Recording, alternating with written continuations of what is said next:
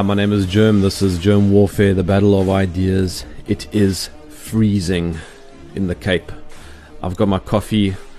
Have you got your coffee? I do hope so. Please support my coffee sponsor, Caloroso Coffee. They're out in George. Amazing little coffee shop they'll deliver. It is snowing all around Cape Town. Um, I am going to go check out some snow uh, this afternoon and um, tomorrow. But more importantly, I have a very, very interesting and probably one of the smartest guests I've had on my show. You can see him, he's on the screen.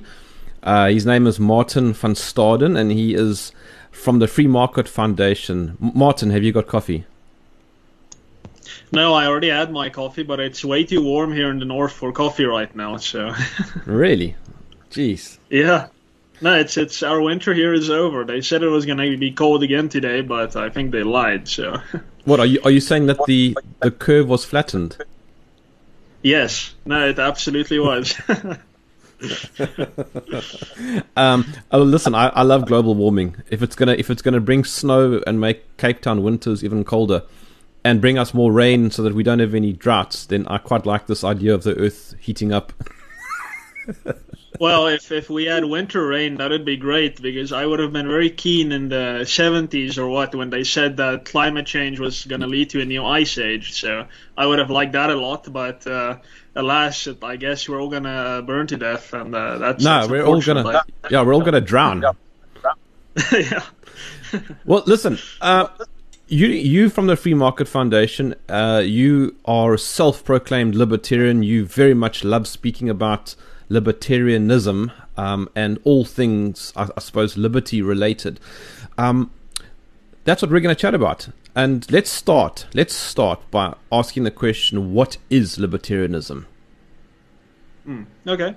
Yeah, so I guess there are two answers to that. There's a very short one, which is to say that libertarianism is the ideology or the philosophy of liberty. So it's in the word. Uh, uh, a root word, just like the root word of liberalism, is uh, the Latin liber, and that simply means to be free, freedom, etc. Uh, and that is what libertarianism is all about, specifically individual freedom. Uh, and uh, historically, that's been expressed as saying life, liberty, and property. that you have these free, inalienable individual rights to pursue your own affairs.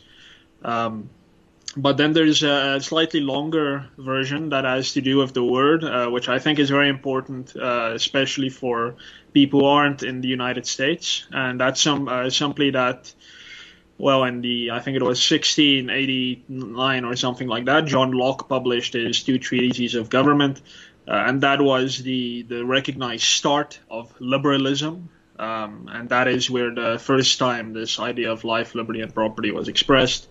Uh, and that was pretty popular uh, amongst, I guess, the American founding fathers. Uh, not to say they were uh, explicitly libertarian, but a lot of those ideas made it into the United States Constitution. Uh, those ideas uh, lingered in Europe, but it was only until much later that they um, really became a part of the European politics. Um, and that was liberalism uh, as they knew it. And then in the at the turn of the 20th century, the 1900s, something started to happen. Uh, you had uh, uh what we call today social democrats. Uh, uh, socialists, moderate socialists, starting to adopt the word liberal as, as, as their, their descriptor. Uh, and this reached its climax in the mid middle of the previous century, uh, when specifically FDR, Franklin Delano Roosevelt, the President of the United States, described his whole political program as liberal.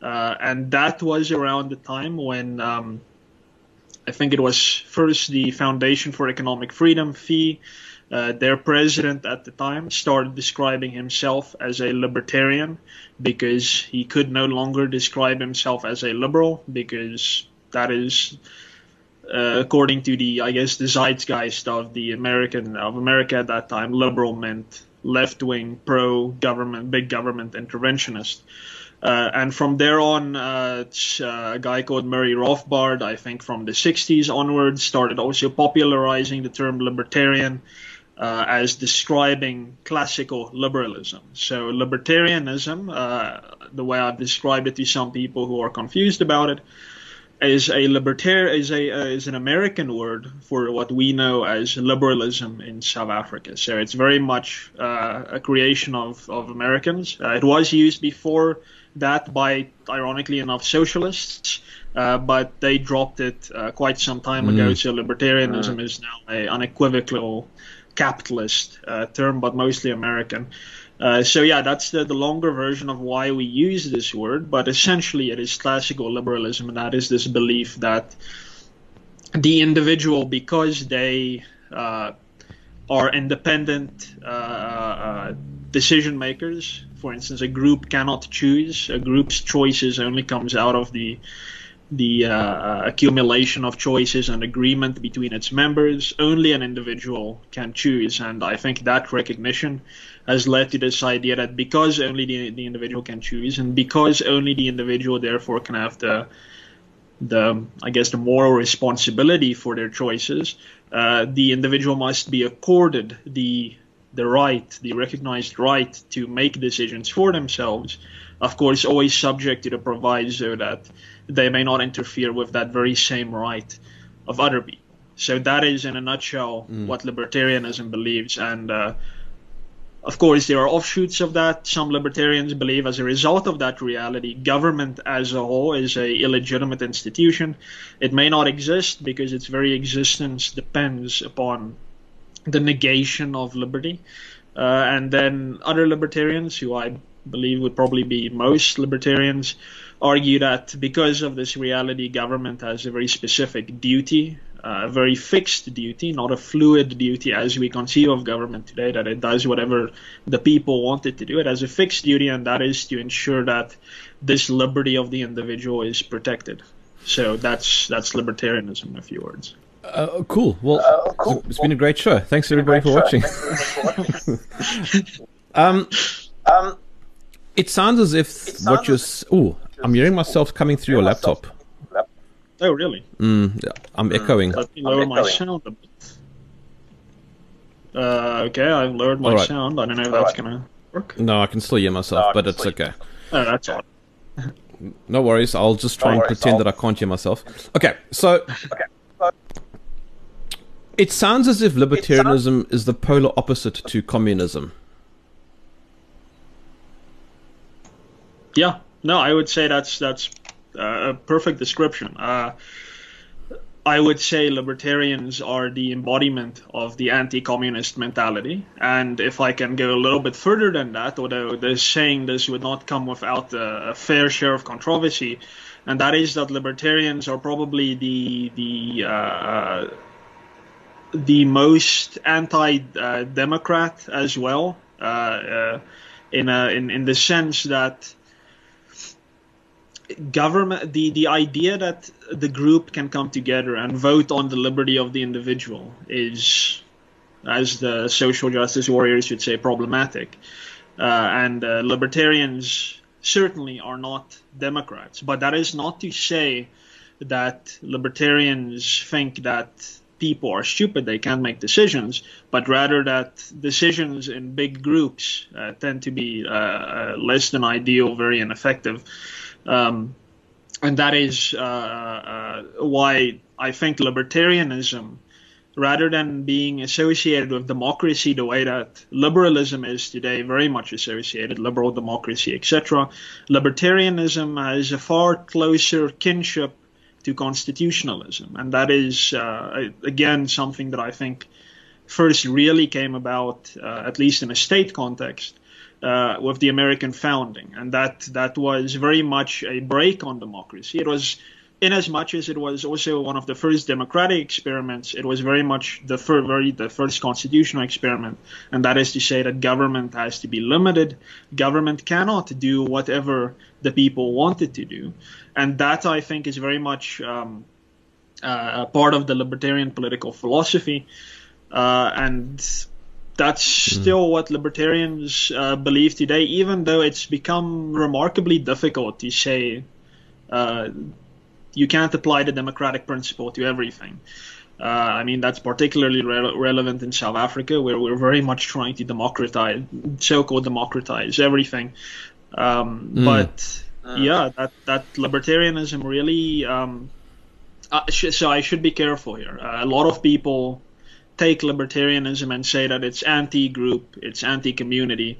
Uh, that's absolutely not the case. I do not know of one libertarian thinker who has ever made that argument. I think uh, uh, most of them, including someone like Hayek, uh, Fred, uh, Friedrich August Hayek, a very prominent libertarian thinker of the previous century, very much made arguments in favor of community-based solutions to problems. Um, uh, the idea that the individual can freely decide to enter and exit communities. Um, yes, we're born into communities, and we should be able to decide whether we stay in those mm. communities once we reach adulthood, etc. That's perfectly fine. But the moment you impose that through force, which is exactly what a government is, then certain uh constraints come into play, and that is that is constitutionalism, and that is very much a a creature of, of classical liberalism, of libertarianism, and that's one of the major victories. I mean, a lot of people give libertarianism smack for never having won any victories. I would say that constitutionalism is the ultimate victory that libertarianism won hundreds of years ago, and something we're still benefiting from today in leaps and bounds, even though constitutionalism is failing uh, now all around the world. But it's mm. it has had a remarkable uh, period of working pretty well. So, yeah, far from it. We we have had a, a very substantial victory, and we really need to climb back and reclaim that. Martin, what is the role of Martin, the government?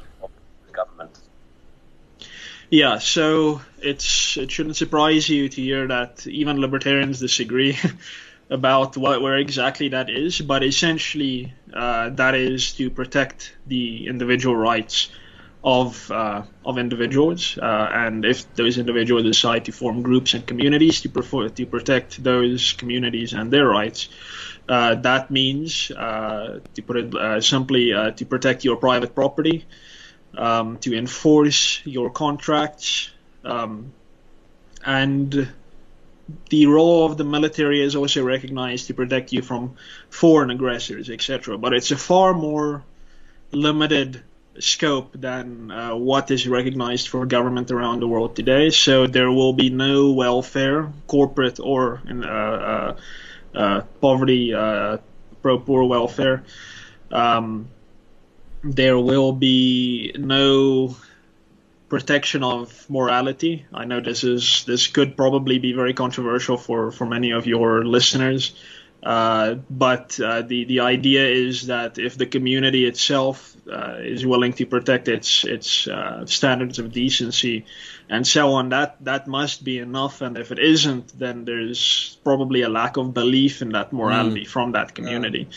Uh, just look at the solidarity movement in South Africa, a very powerful civil movement that is protecting Afrikaner culture. And yeah. uh, if we didn't yeah. have a very anti-Afrikaner culture government, then I think solidarity would be remarkably effective at what it's doing. So government definitely should not be anti anyone's culture, but it should also not be pro any culture. It should just stick to providing the the environment for people to make these choices for themselves. Mm. Uh, that is essentially what the role of government, according to uh, libertarians that do recognize a role for government, is. Uh, when you speak to anarchists, uh, yeah. which oddly enough, most of my libertarian colleagues in South Africa are anarchists. I'm one of the only ones who is not an anarchist.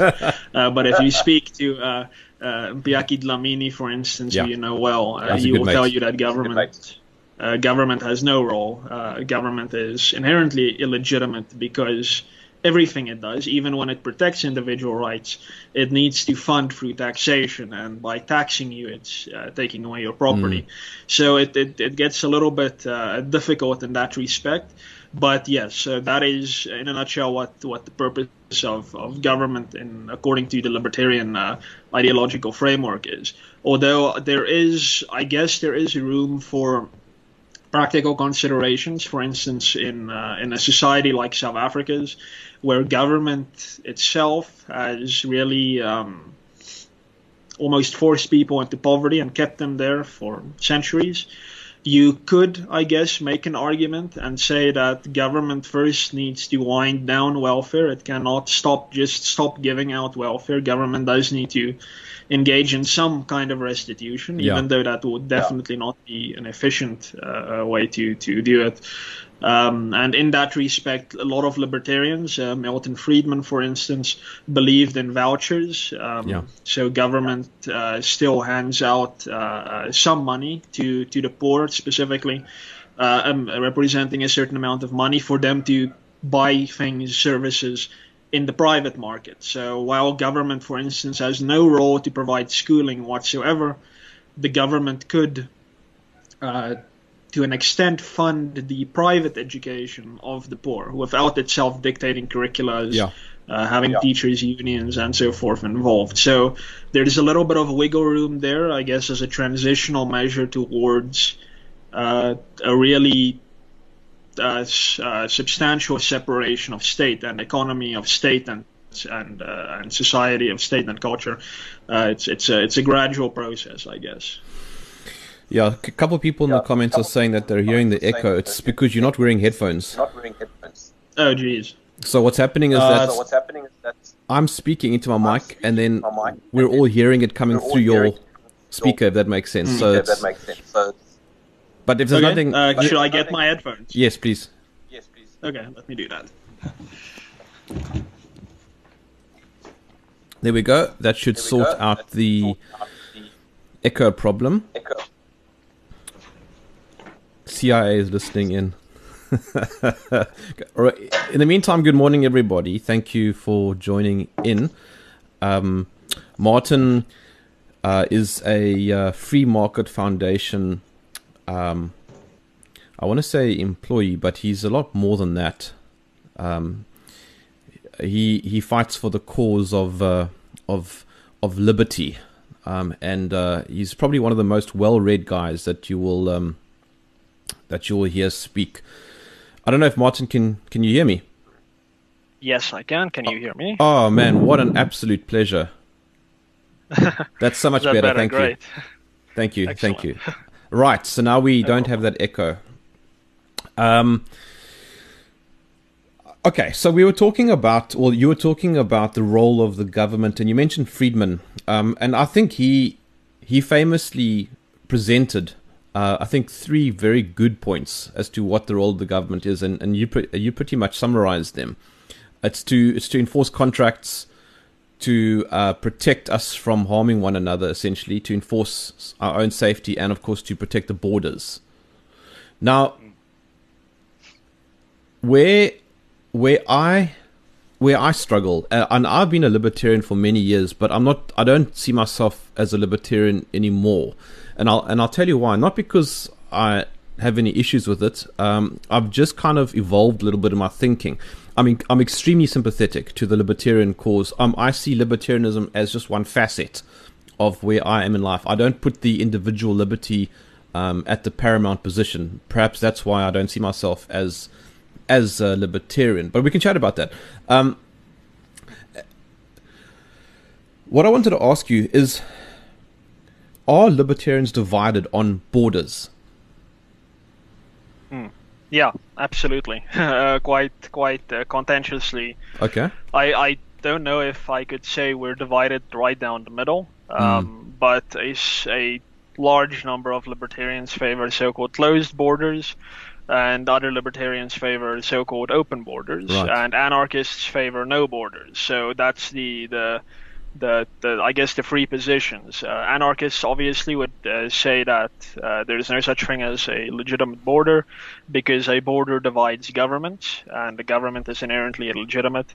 The only thing that there are are are boundaries of private property. Uh, so the extent what that your property extends, that is that's your border.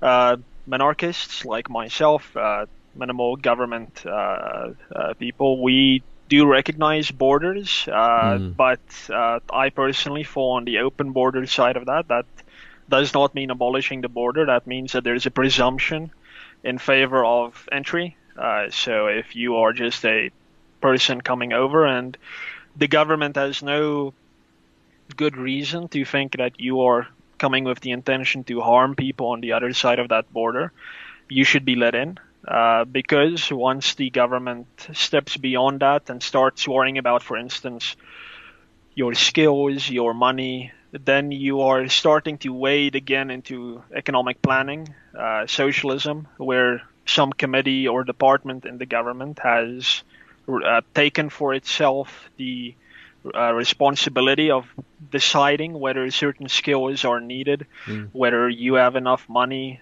to do certain things. Uh, that's very much economic planning. That's very much something that, uh, from the free market, the I guess the market fundamentalist perspective, you would say that government cannot do that because it does not have the requisite knowledge. It cannot have the knowledge because information is decentralized and spread over each individual around the world.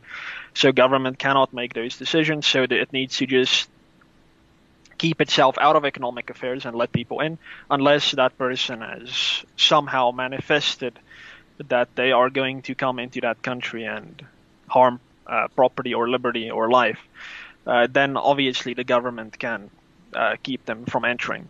But then you do have uh, libertarians associated with uh, someone called um, Hans Hermann Hoppe. He's an anarchist, but uh, he believes that for as long as the state exists, uh, then there should be uh, then closed borders position should be uh, A monarchy. adopted, and A monarchy, yeah. Yes, so so he believes in a monarchy, and I think the essence of his argument, I, I can't say that I'm an expert on it, is that um, because in a private society, in an anarchist society, people would close their borders, uh, uh, then government, as a result, I guess as a proxy for that, needs to act as though it were the private owner of the property, and that is essentially what a monarchy is.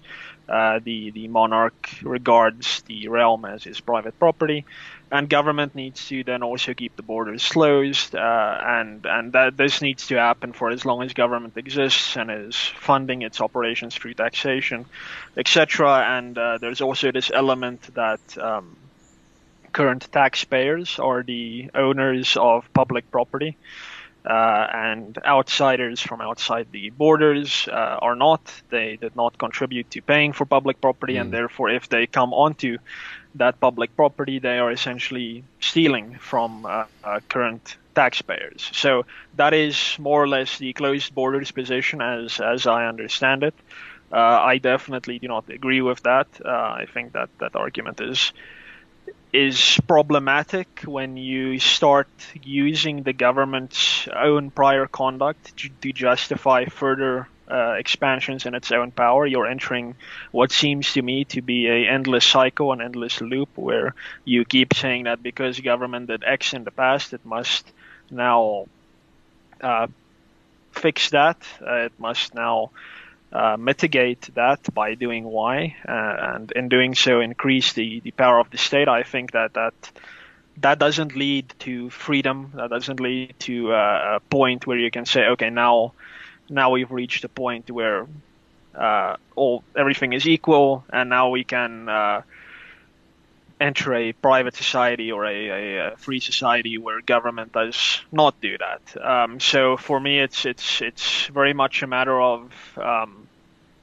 we have to uh, uh, put liberty on on the pedestal, so to speak, and say that we need to go there now. Um, whatever the past, Uh, otherwise, we we we we won't escape escape the cycle of, of, of repression and so forth. So um, that is essentially the the the uh, my approach to to borders. Um, uh, there's there's a bit more to that, and that um, uh, uh, the the argument. The, the taxpayer argument seems to me to, to fall apart when you consider the the poorest people in, in your society on your side of the border. Uh, for instance, they have paid as little taxes, if not less, than uh, people on the other side of the border. Yet they are accorded the the privilege, I guess, of utilizing pu- public property quite freely. Uh, they get state services, and the closed borders libertarians, uh, conservatives tend to be okay with that. And to me, that seems to be odd because uh, stripped of nationality, these two groups of people are in exactly the same position. Neither of them are so-called net, net taxpayers. They don't contribute more than they get out. Um, so in effect, they are stealing from net taxpayers. And to me, it seems that if you want to take the position that foreigners must be excluded uh, over and above whether they want to harm uh, people on this side of the border, they should just be assumed to be excluded unless they comply with some uh, piece of legislation or regulation acted by government. Um, you are these these two groups are the same thing, and you'll need to apply that same principle to the absolute poorest in your society, and also say that they may not leave their, I guess, call it their enclaves.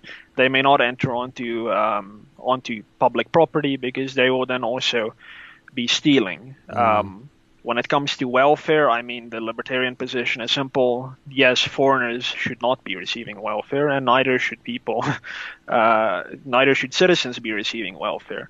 Uh, nobody should be receiving welfare because, well, on a principled level, welfare is theft from taxpayers. And on a practical level, it has been shown to simply not achieve its desired ends. It incentivizes poverty, especially in South Africa. I mean, it's it's quite shocking how the government celebrates how many people it puts on welfare. It doesn't So actually. It doesn't is- actually lift anybody out of poverty. Yeah, no, exactly. So, so the libertarian position. So, uh, I guess I should have said this earlier, but a lot of uh, libertarians are, um, I guess you can call them utilitarians, consequentialists. They don't uh, go into all the uh, principled stuff that I've been describing so far. They simply come to libertarianism and moreover uh, the free market by saying that well it works, uh, and I mean that's true. That's perfectly true. Uh, I think wherever, um, and I certainly haven't seen an exception to this, wherever a free market has been adopted or uh, adopted to an extent, it has produced uh, great amounts of prosperity relative to its own history. I cannot think of one Yeah. exception to this rule, and every index of economic freedom shows that a free market just works. And applied to our borders discussion, I would say that it's simply an extension of the free market to say that if I have a company in South Africa and I want to hire Zimbabweans, then I should be allowed to hire Zimbabweans without them having to satisfy a bunch of rules that were decided upon by a bunch of highly, highly incompetent people in our parliament. So it uh, it, it, it applies the free market principle uh, across the board, uh, at least from my open borders libertarian perspective. Yeah, I, I, I struggle with this. So I've been, I've been an advocate uh, for open borders for many years, up until maybe about a year ago. Um, I have, I've subsequently done a 180. I've changed my views on that, and l- largely to do with perhaps a more conservative perspective. Um, I've been reading, you know, um, books by Douglas Murray, for example, um, and um, Nassim Taleb, and and a few other, and a few other sort of conservative slash right wing thinkers. Um, and I mean, a, a border discussion can go on for hours, right? So we're not here to try and to try and solve that. Um, but I I think it is safe to say though that borders absolutely do serve a purpose. Um, and I and I, I just want to make sure that I'm understanding you. You're not opposed to borders um, because you favor private borders. Your your opposition comes to the government deciding on where those borders are. Um, so, in other words, public borders is where your is where your opposition stands. Have I got it correct?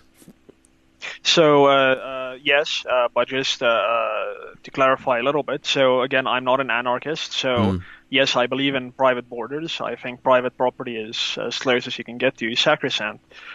Uh, that being said, I um, I advocate for open public borders, not no public borders. So I do think borders serve serve a purpose. Uh, I think that it channels people to certain entry points. It makes it easier for the government to monitor who is coming in, who is going out, and that is very much in line with its purpose of protecting life, liberty, and property. So I'm totally on board with coming to a checkpoint presenting I maybe not the passports as we know them today, but saying that hey, I'm here, I'm coming into your country, here is my identification, the government stamps it, looks at it, and you go in. My issue, my problem comes in with the fluidness of how government can impose requirements for entry. Uh, libertarians in general have an issue with things that are open-ended that government can just sit around the table and say today we're going to say only people with blue eyes can come in tomorrow we're going to say only people with uh, who have no right leg can come in. It's totally arbitrary. Uh, in some countries you have to be a multi-millionaire to en- to enter. Some countries the most unskilled person who can enter is a nuclear physicist. Uh, these types of requirements that are set by government by economic planners, by politicians who have absolutely no credentials. They have no qualification to be making such broad strokes economic decisions. That is where the, the issue comes in. Uh, a libertarian who recognizes that borders can exist, like myself, would say that there needs to be a fixed requirement.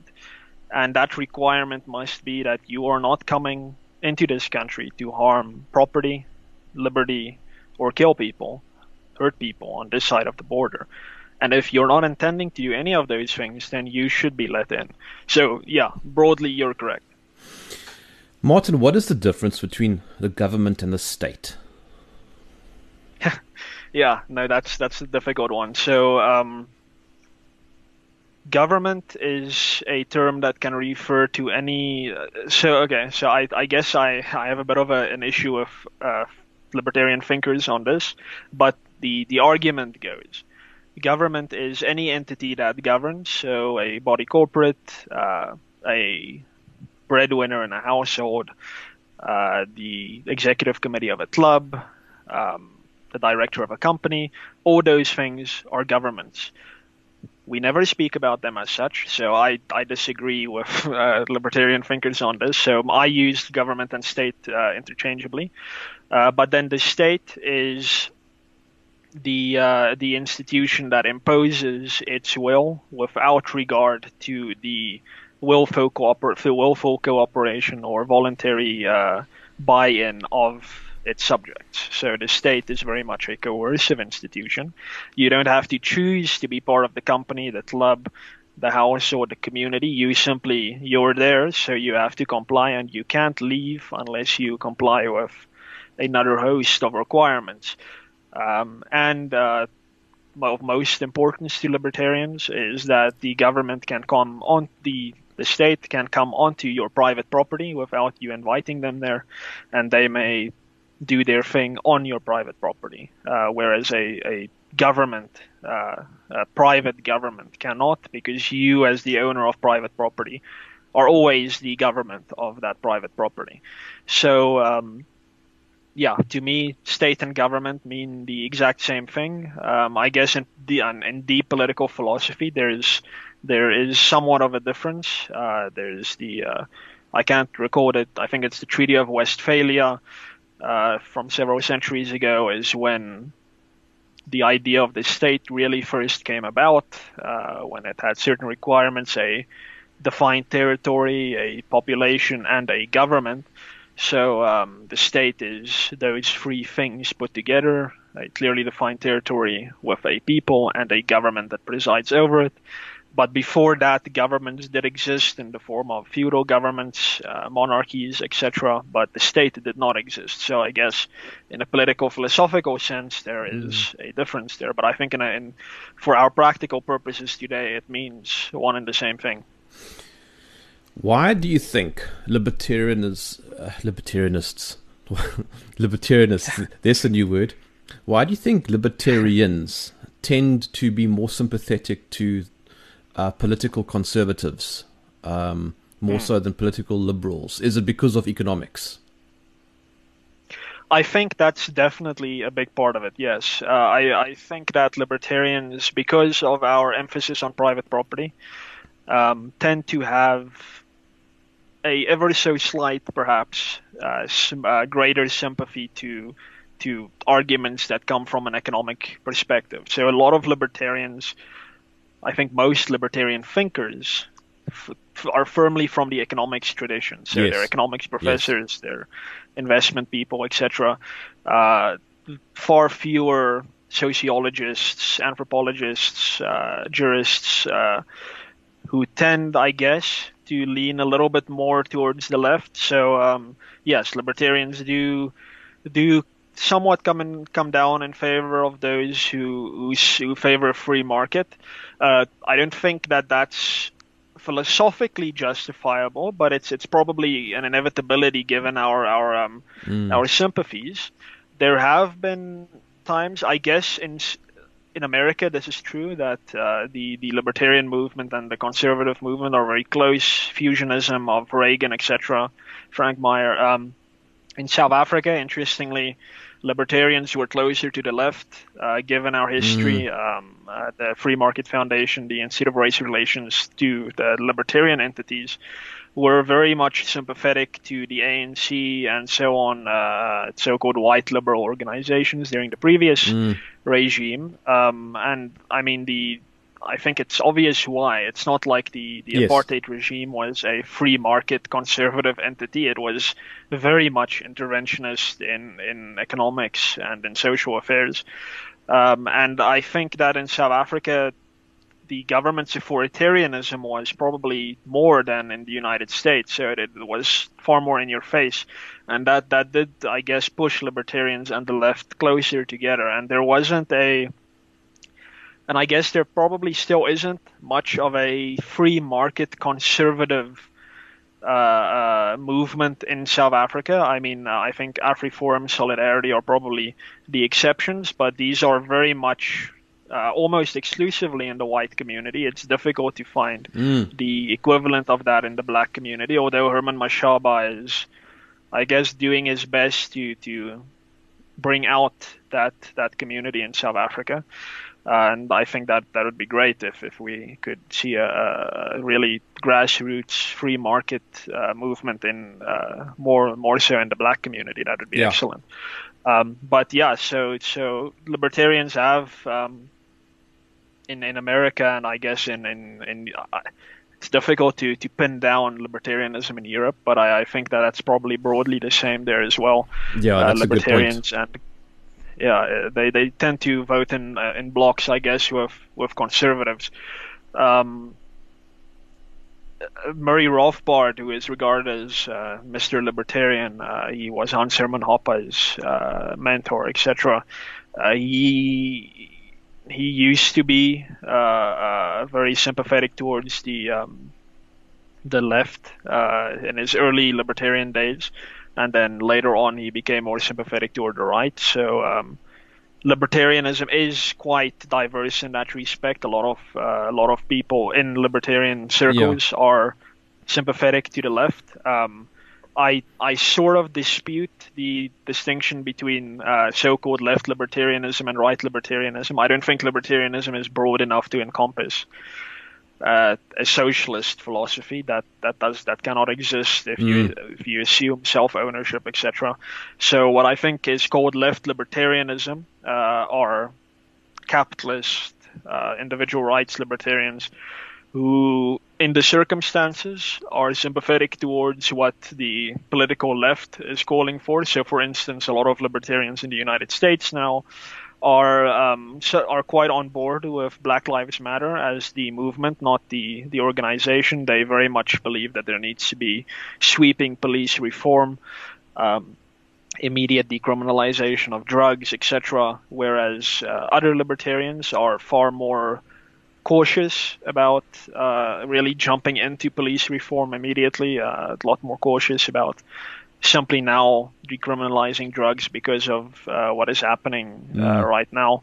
So you have these these two currents, but I would say that the the dominant one is definitely the, the more sympathetic towards um, conservative. Uh, Yeah. uh, that's that's the, the dominant uh, stream, I would say. Yeah. A very strong sympathy of mine with libertarianism uh, has been my position on this lockdown, and I think yours is probably identical to mine. Is that I've been opposed to the lockdown right from the start. I think that the government should never have imposed such draconian measures at all. If anything, they could have just given recommendations and allowed individuals, communities, and businesses to decide for themselves what's what's the best course of action. I'm guessing that's a libertarian position right there. So yeah, so I think that is the the the mo- more common libertarian position, but obviously it, it becomes murky when you when you take the fact that if you are infected with a virus, you are in effect, I guess, aggressing against other people by exposing them to your virus, coughing on them, etc.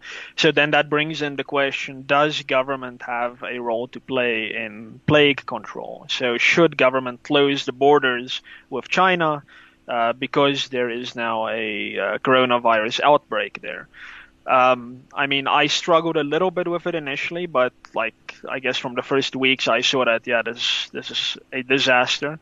Uh, so yeah, I mean, it, it comes back down to Hayek's insight and uh, about the dispersion of information and um, just what happens when government does try to control the economy to the extent that it has, and that is total disaster. It cannot direct an economy, especially not an economy as complex and as diverse as that of South Africa. People have different circumstances, people have different desires and different uh, goals, the infinite variables, and the government try to centralize that and uh, Right. direct that, and the the obvious result of that was the collapse of our economy. Sure. And that is what happens in communist uh, economies. That is what happens in any type of planned economy, uh, because government assumes that it has the experts. I mean, even today we still hear endlessly about how government has committees of experts advising it, and therefore we should be okay with that. I mean, that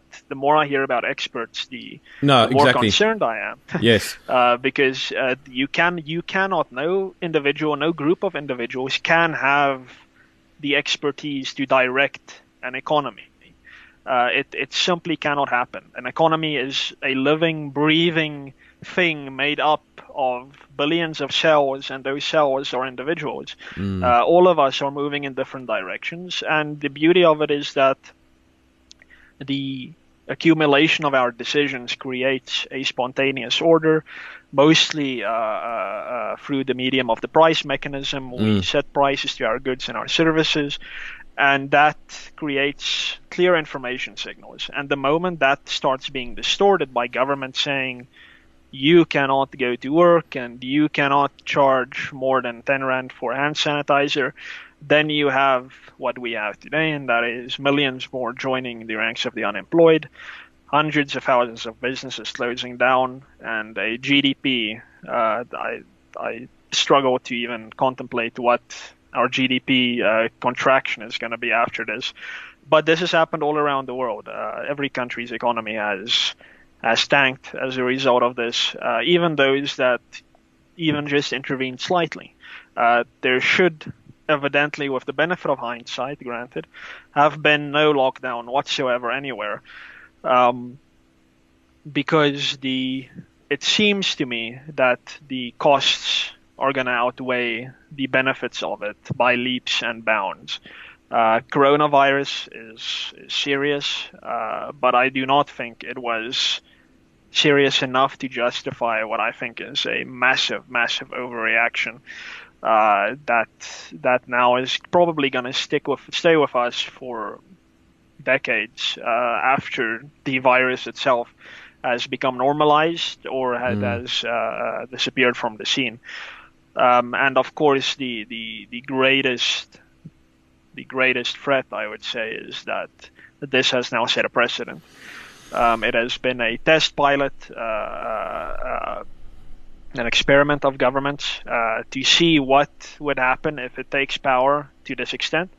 And I think governments have witnessed that nothing much will happen. Uh, by and large, people are going to be okay Mm. with it, uh, and um, they will get away with with the destruction that they have wrought. So I think libertarians now are concerned, but I think it's also another event that libertarians can use to say, well, we told you so, and you didn't listen. Maybe now you will take the position of uh, the imperative of limiting government or for some abolishing government more seriously. Because look what happens. Look what Mm. happens when you ask the government to help you, to protect you from from nature, I guess, from circumstance. If you ask the government to protect you from circumstance, you get a far worse deal than those circumstances would have would have brought upon you. So it's it's a a lot of people have said that it's the end of libertarianism because of COVID nineteen. I I'm not sure why that argument is being made. It's it's simply another instance of government going far beyond the pale of what it's allowed to do and screwing up exactly as libertarians uh, have said it would. So I think it, it's it's as much as an opportunity for libertarians to grab onto and say, well, look, we tried again. We tried using government as a tool of empowerment and as a tool of of uh, of bubble bubble wrapping us again, and Mm. it has produced the same results. But it it's obviously a setback for liberty around the world. Um, is libertarianism not really just um, a mindset of I don't know, let's shall we say academics and computer geeks around the world? Uh, I'm I'm being a little bit facetious, but I'm trying to figure out why it's so hated and why it, it doesn't seem to do well in any kind of cultural circle. Okay, well, so I guess this links back to um, my initial point about democracy. So libertarianism does not uh, purport to be dem- democratic. It does not allude to appealing to popular sentiment. It's uh, I I don't know if you can describe it as uh, an elite philosophy. Uh, not elite as in derogatory, but elite as in it's it's mostly about a minority of thinkers. Um, I guess that can be said, uh, but then again, that can be said for many, many other philo- uh, political philosophies which have made a lot of uh, advances uh, uh, throughout history. Uh, and my broader point on that is that I don't think that you need to appeal to the I don't want to say the, the the lowest common denominator, but you don't have to appeal to the democratic majority. I don't think history is a story of democratic majorities driving change. I think history is a story of vocal and uh, dedicated minorities, quite small minorities, uh, exerting influence um, and pushing for change. Herman Mashaba's new party is a good example. Uh, if you read his manifesto, which I did quite quickly, other than his stance on immigrant immigration, which I find uh, quite terrible, uh, his other positions are almost libertarian. You know, I think his party is almost the closest thing you'll find to a libertarian party in South Africa today, um, uh, active party. And he has what seems to me to be thousands of supporters, people who would otherwise, when you talk about free market, scoff at you. They would say you're full of shit, but they will probably vote for Herman Mashaba's party. Why is that? They like him. Yeah. They they like the man. They like the the, the charisma, the the strongman image. They like the idea of a, a leader, a decisive leader. So people are going to follow him into Mm. what I hope is going to be a free market policy uh, platform that he would adopt if if he has any type of power. And in so doing, you will have libertarian change. And I'm not going to be humble about this. I think that Herman Mashaba's time at the Free Market Foundation probably taught him a lot about uh, economics, about uh, why the free market is important, and now he has brought that into politics with him. So, in so doing, a libertarian mindset is is found in his policy, a libertarian sentiment rather, is found in his policies, and if he is destined for greatness, he would uh, liberalize, deregulate South Africa's economy, and there you have a what I would say a libertarian victory. The man is not himself a libertarian, but through the uh, uh, through influence, through pressures, libertarianism there would score a victory. There would be some Mm. defeats that come with him, but but on the whole, you would say that that's a victory. So that is, I guess, how libertarianism functions in the in the United States. The Cato Institute is one of the most well-funded, one of the most influential think tanks in the country. It is a Heritage, it's a Heritage libertarian. Foundation too. Yes, yeah, them too, them too. They're also very, very much on the libertarian paradigm, uh, and no one, no one's voting for libertarianism, but these institutions are exerting a lot of influence. Uh, the uh, um, the Federalist Society is associated with uh, conservatism in the United States, but uh, American judicial philosophy, uh, American conservative judicial philosophy, is essentially libertarian uh, uh, jurisprudence, uh, and that is what the Federalist Society um, communicated to Donald Trump, and he has been appointing Supreme Court justices on the whole who are very sympathetic to what I would say are libertarian ideas. So here you see libertarianism does have influence in Yes. politics, uh, very uh, direct, but it's it's it's not something that I think is. Uh, is is very easily going to be chosen. You're not going to vote for a libertarian, and he is going to be the the president or the majority party. I mean, that's something that libertarians are working towards, and I think with time, with a lot of time, that is something that could become possible. I don't think it's it's viable right now. So libertarians are are uh, uh, making their influence felt in other ways. Mm. Um, and and I mean it's it's understandable when you tell people, listen, I don't care that you want to vote for someone who's going to give you welfare. Please vote for me so that I can take your welfare away. That's not something that that wins you votes. So. I guess libertarianism's anti- antipathy towards democracy is very much something that is obviously and inherently going to undermine it at the polls. Mm. Um, but Well, I mean, yes, by by definition. yeah. Yes, and but but but then again, I don't think it's necessary for libertarianism to be elected. Um, libertarianism might take power in other ways violently in the future. Uh, that's that's another issue I have with with my fellow libertarians. That's that we're not willing to play the game. Uh, we we act like we're involved in politics, but we're not willing to play dirty. We um, I'm not saying be violent, by the way. I'm just saying that we need to we need to take some some tips from our left wing uh, and often right wing opponents, and that is you need to play dirty. You Yes. you shouldn't feel bad about doxing a a a violent communist like Julius Malema. Yeah. I mean, if if Julius Malema was employed, I would have no qualm with calling his employer and saying, "What the hell is this? I mean, this guy is saying these things on social media. Please fire him."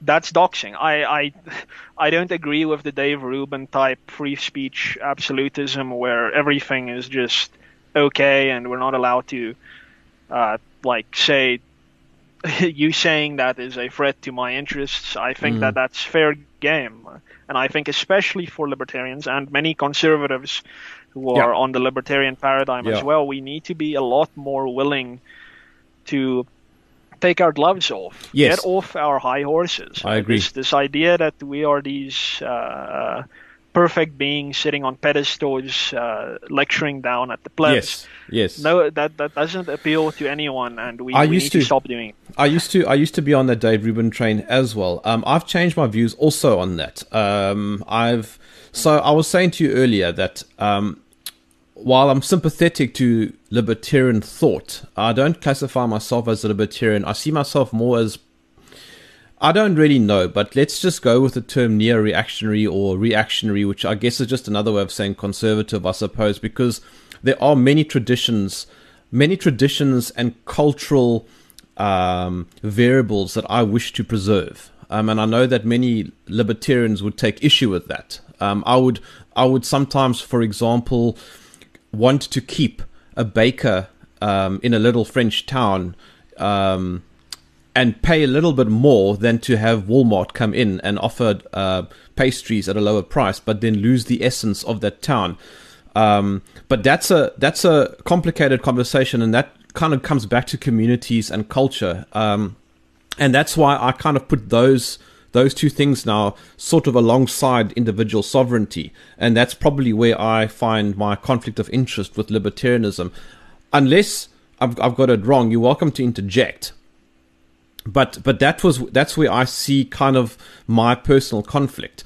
So so with that said, I also see uh, going back to what you were saying about playing dirty. Saul Alinsky wrote a book. I think you know it, uh, Rules for Radicals, Yes. and he wrote that book for people on the left.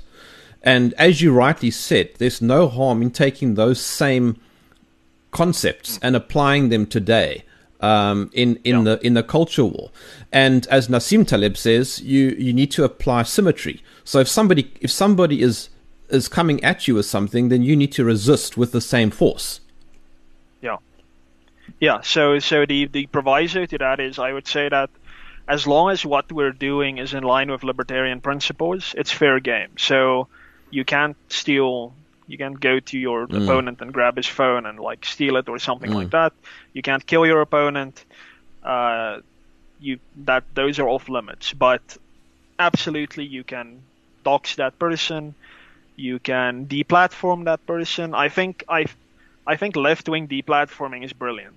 Like I have a lot of admiration for how the left just simply it wants something and it takes it.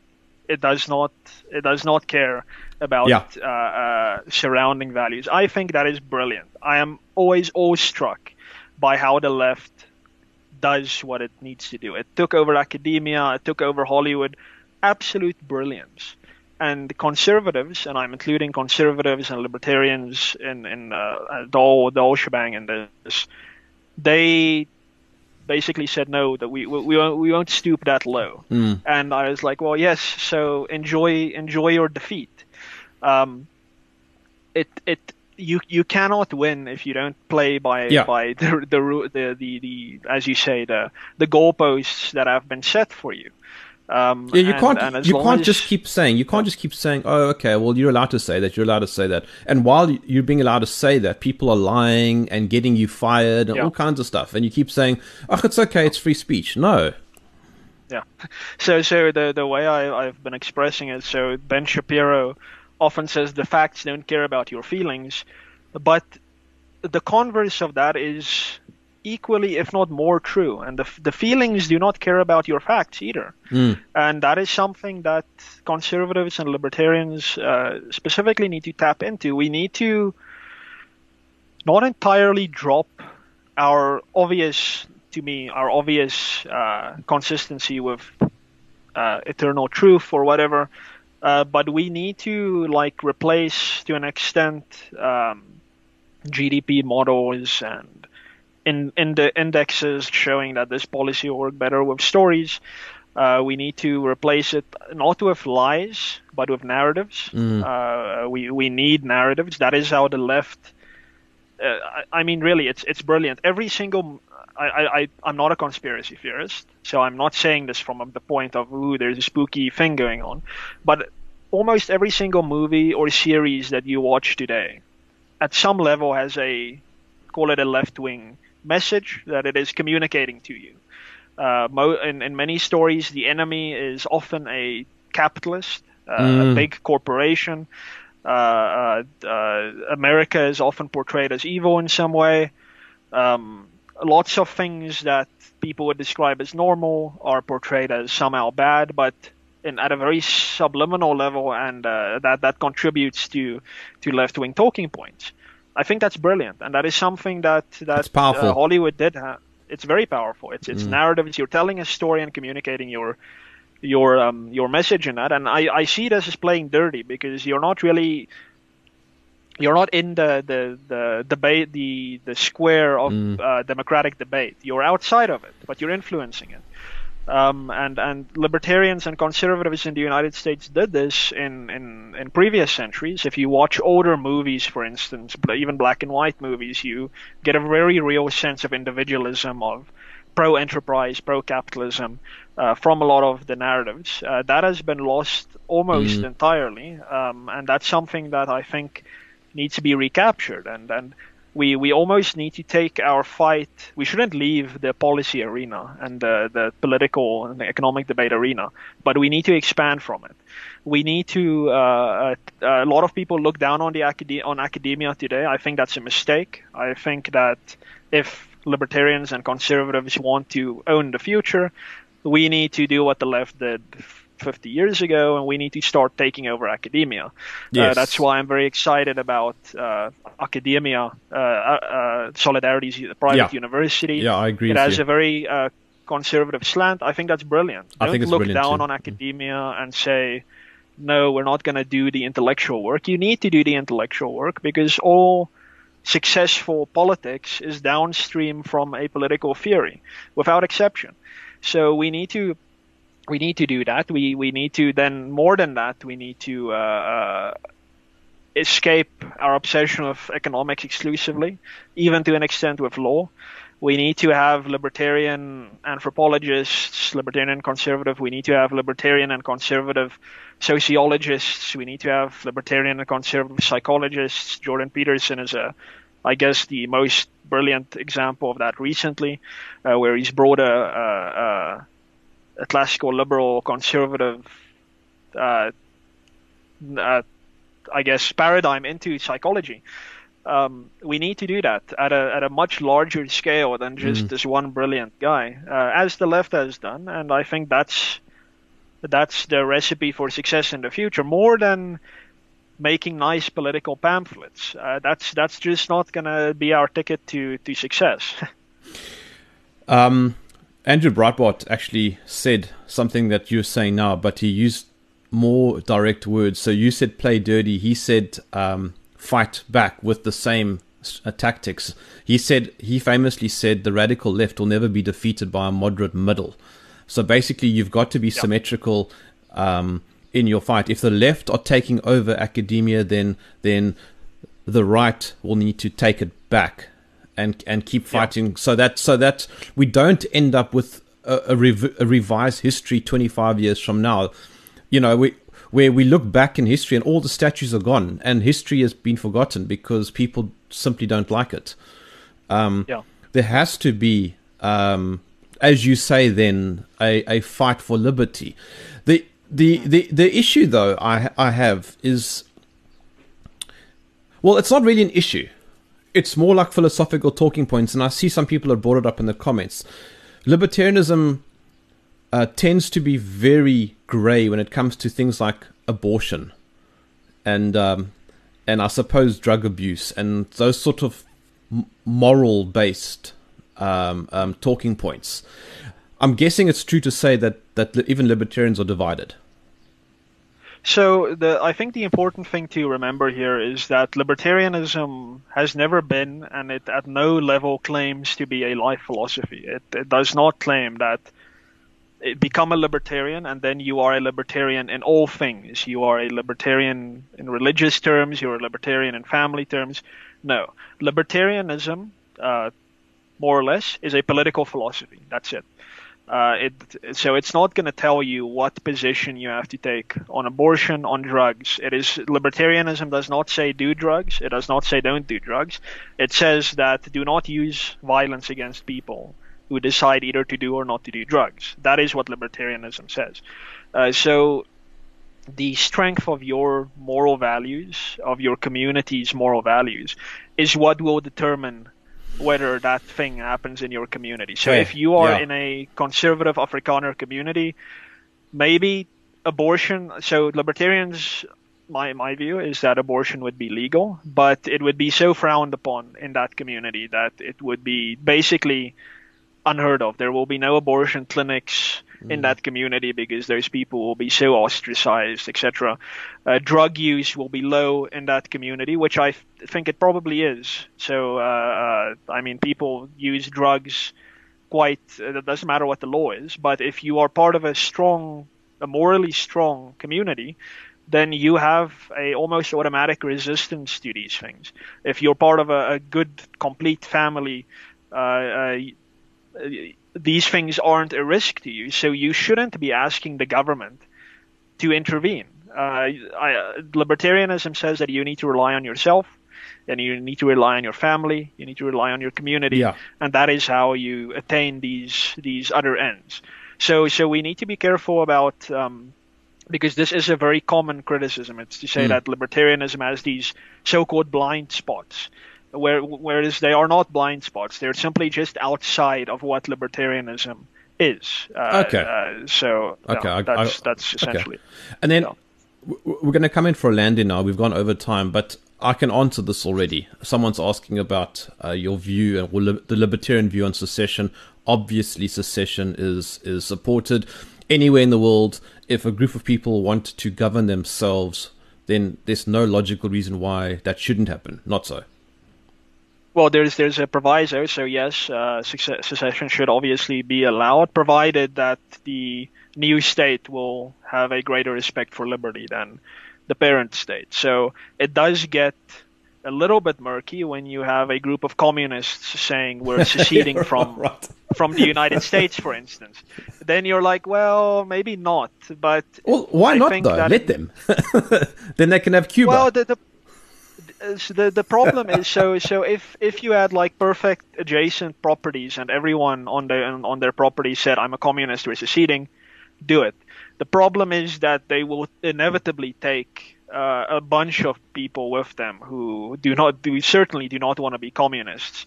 Uh, I mean, if for instance I live I, I live in Gauteng and the EFF takes over government in Gauteng and they're like, yeah, we're we're leaving South Africa now. I'm gonna be like, please someone invade Gauteng and stop them from seceding. so so there there is a proviso there, and that is that the, this entity needs to Yes. be more lib- liberal, more libertarian than what it's se- seceding from, and then libertarians are entirely on board, of course. Um, Martin, you you have presented some very good arguments, um, and I think any any sane person would listen to this conversation and go, "Yeah, that's pretty good." Um, I can't I can't see too many flaws in in your in your logic at all. Um, while I, for example, said earlier, I don't entirely see myself as a libertarian. I've probably got a lot of libertarian aspects, um, and and it's an ongoing journey. I, I, I- love how you said that it's not a life philosophy. That really, that's very very important. Um, and and I think you've also presented powerful arguments for why the market can do everything better than the government. Absolutely. No, absolutely. Yeah, it's, it's just it's a it's an observable fact, and it's. Uh, I, I, I, I hate being one of those people who are like saying the debate is over, so just uh, do it. But but in, in, in Mm. essence, for me, the debate on market versus planned economies is is over. I mean, Yeah. there's just no proof And I mean, look at this great comment. socialism. He says, yeah, Yeah. well, at long last, I understand what I am. And that's a libertarian with conservative values. Yeah. And that's largely thanks to how you've now explained things. Yeah, so I think most libertarians probably would describe themselves as that. Uh, as long as we're tolerant towards libertarians who have libertine values, I Mm. guess they, as long as they don't interfere in your in your business, uh, leave them alone to do their thing, and that is all libertarianism is. It's basically live and let live, and don't hurt people, don't take their stuff, and other than that, you can do whatever you want. You can have your very conservative uh, Mm. community. I, I'm a big fan of Orania, for instance. It's Me too. Almost a perfect example of a libertarian. Uh, they are not libertarian. Let me not uh, create a, a false association there. But they are doing whatever they are doing on private property. They're not hurting anyone other than offending some people, which I guess is hurt in some way.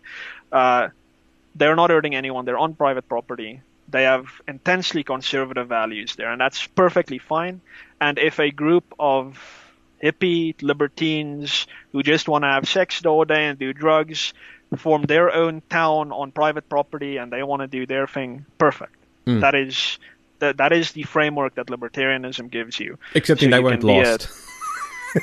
yes, well, if, if they adopt a, a, flawed economic model, yes, it's it's not gonna it's not gonna work.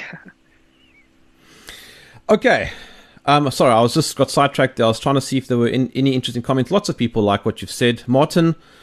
Uh, let's let's read the last comment. It says, "Yeah, based on what I've learned and understand today, America must still be the most libertarian country in the world." Do you agree with that?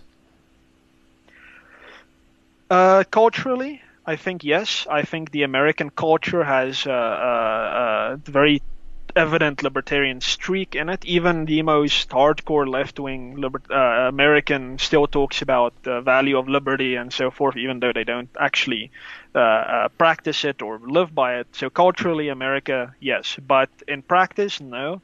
A lot of countries are have more uh, uh, have less regulated economies than I guess the accumulation of U.S. state and federal regulation. So, uh, Singapore, for instance, has a far freer market than the United States. Some European countries have far freer markets. And then I think, obviously, some countries have more socially liberal uh, laws in, in many respects. Obviously, I think some European countries decriminalized drug use long before America started doing that. So in, in practice, not necessarily, but I, that again depends on which state you're looking at, which locality in the United States you're looking at. But I agree completely. On a cultural and maybe a philosophical level, mm. uh, you'll find that America is very libertarian. Even even if you go to a European country that's freer, you can't really talk to a citizen of that country about the values of liberty no. in the same way that you will be able to do that with an American who, even though his society is more regulated. Well, I mean, which country in the world can you freely wear a white outfit with a white pointy hat and uh, and and get away with it? You know, when it when it comes to freedom of speech, yes, I think America is if it's not at the very top, uh, freedom of expression broadly, if it's not at the very top, it's definitely in the top three uh, when it comes to freedom of expression. So on that on that respect, absolutely, mm. yeah. Martin, I have included um, some information below the video. If if if I've left out anything, I'll add it with pleasure. Uh, if if you want people to to follow your commentary or thoughts, where can they go? Yeah, so uh, first port of call is my website, www.martinvanstaden.com. Uh, then I'm mostly fa- uh, active on Facebook, so that's facebook.com slash Martin van Staden Liberty. Uh, and then uh, on Twitter, I am at Martin underscore ASFL. So those are my uh, three main platforms. But on my website, you'll be able to find all of my articles mm. that I've ever written, uh, all of my appearances in the media, uh, and so forth, and all my research. So it's that's that's the hub. It's been a great pleasure, Martin. Yeah, thanks for having me. It's it's been great. Cool. All right, everybody. My name is Germ. This was Germ Warfare: The Battle of Ideas.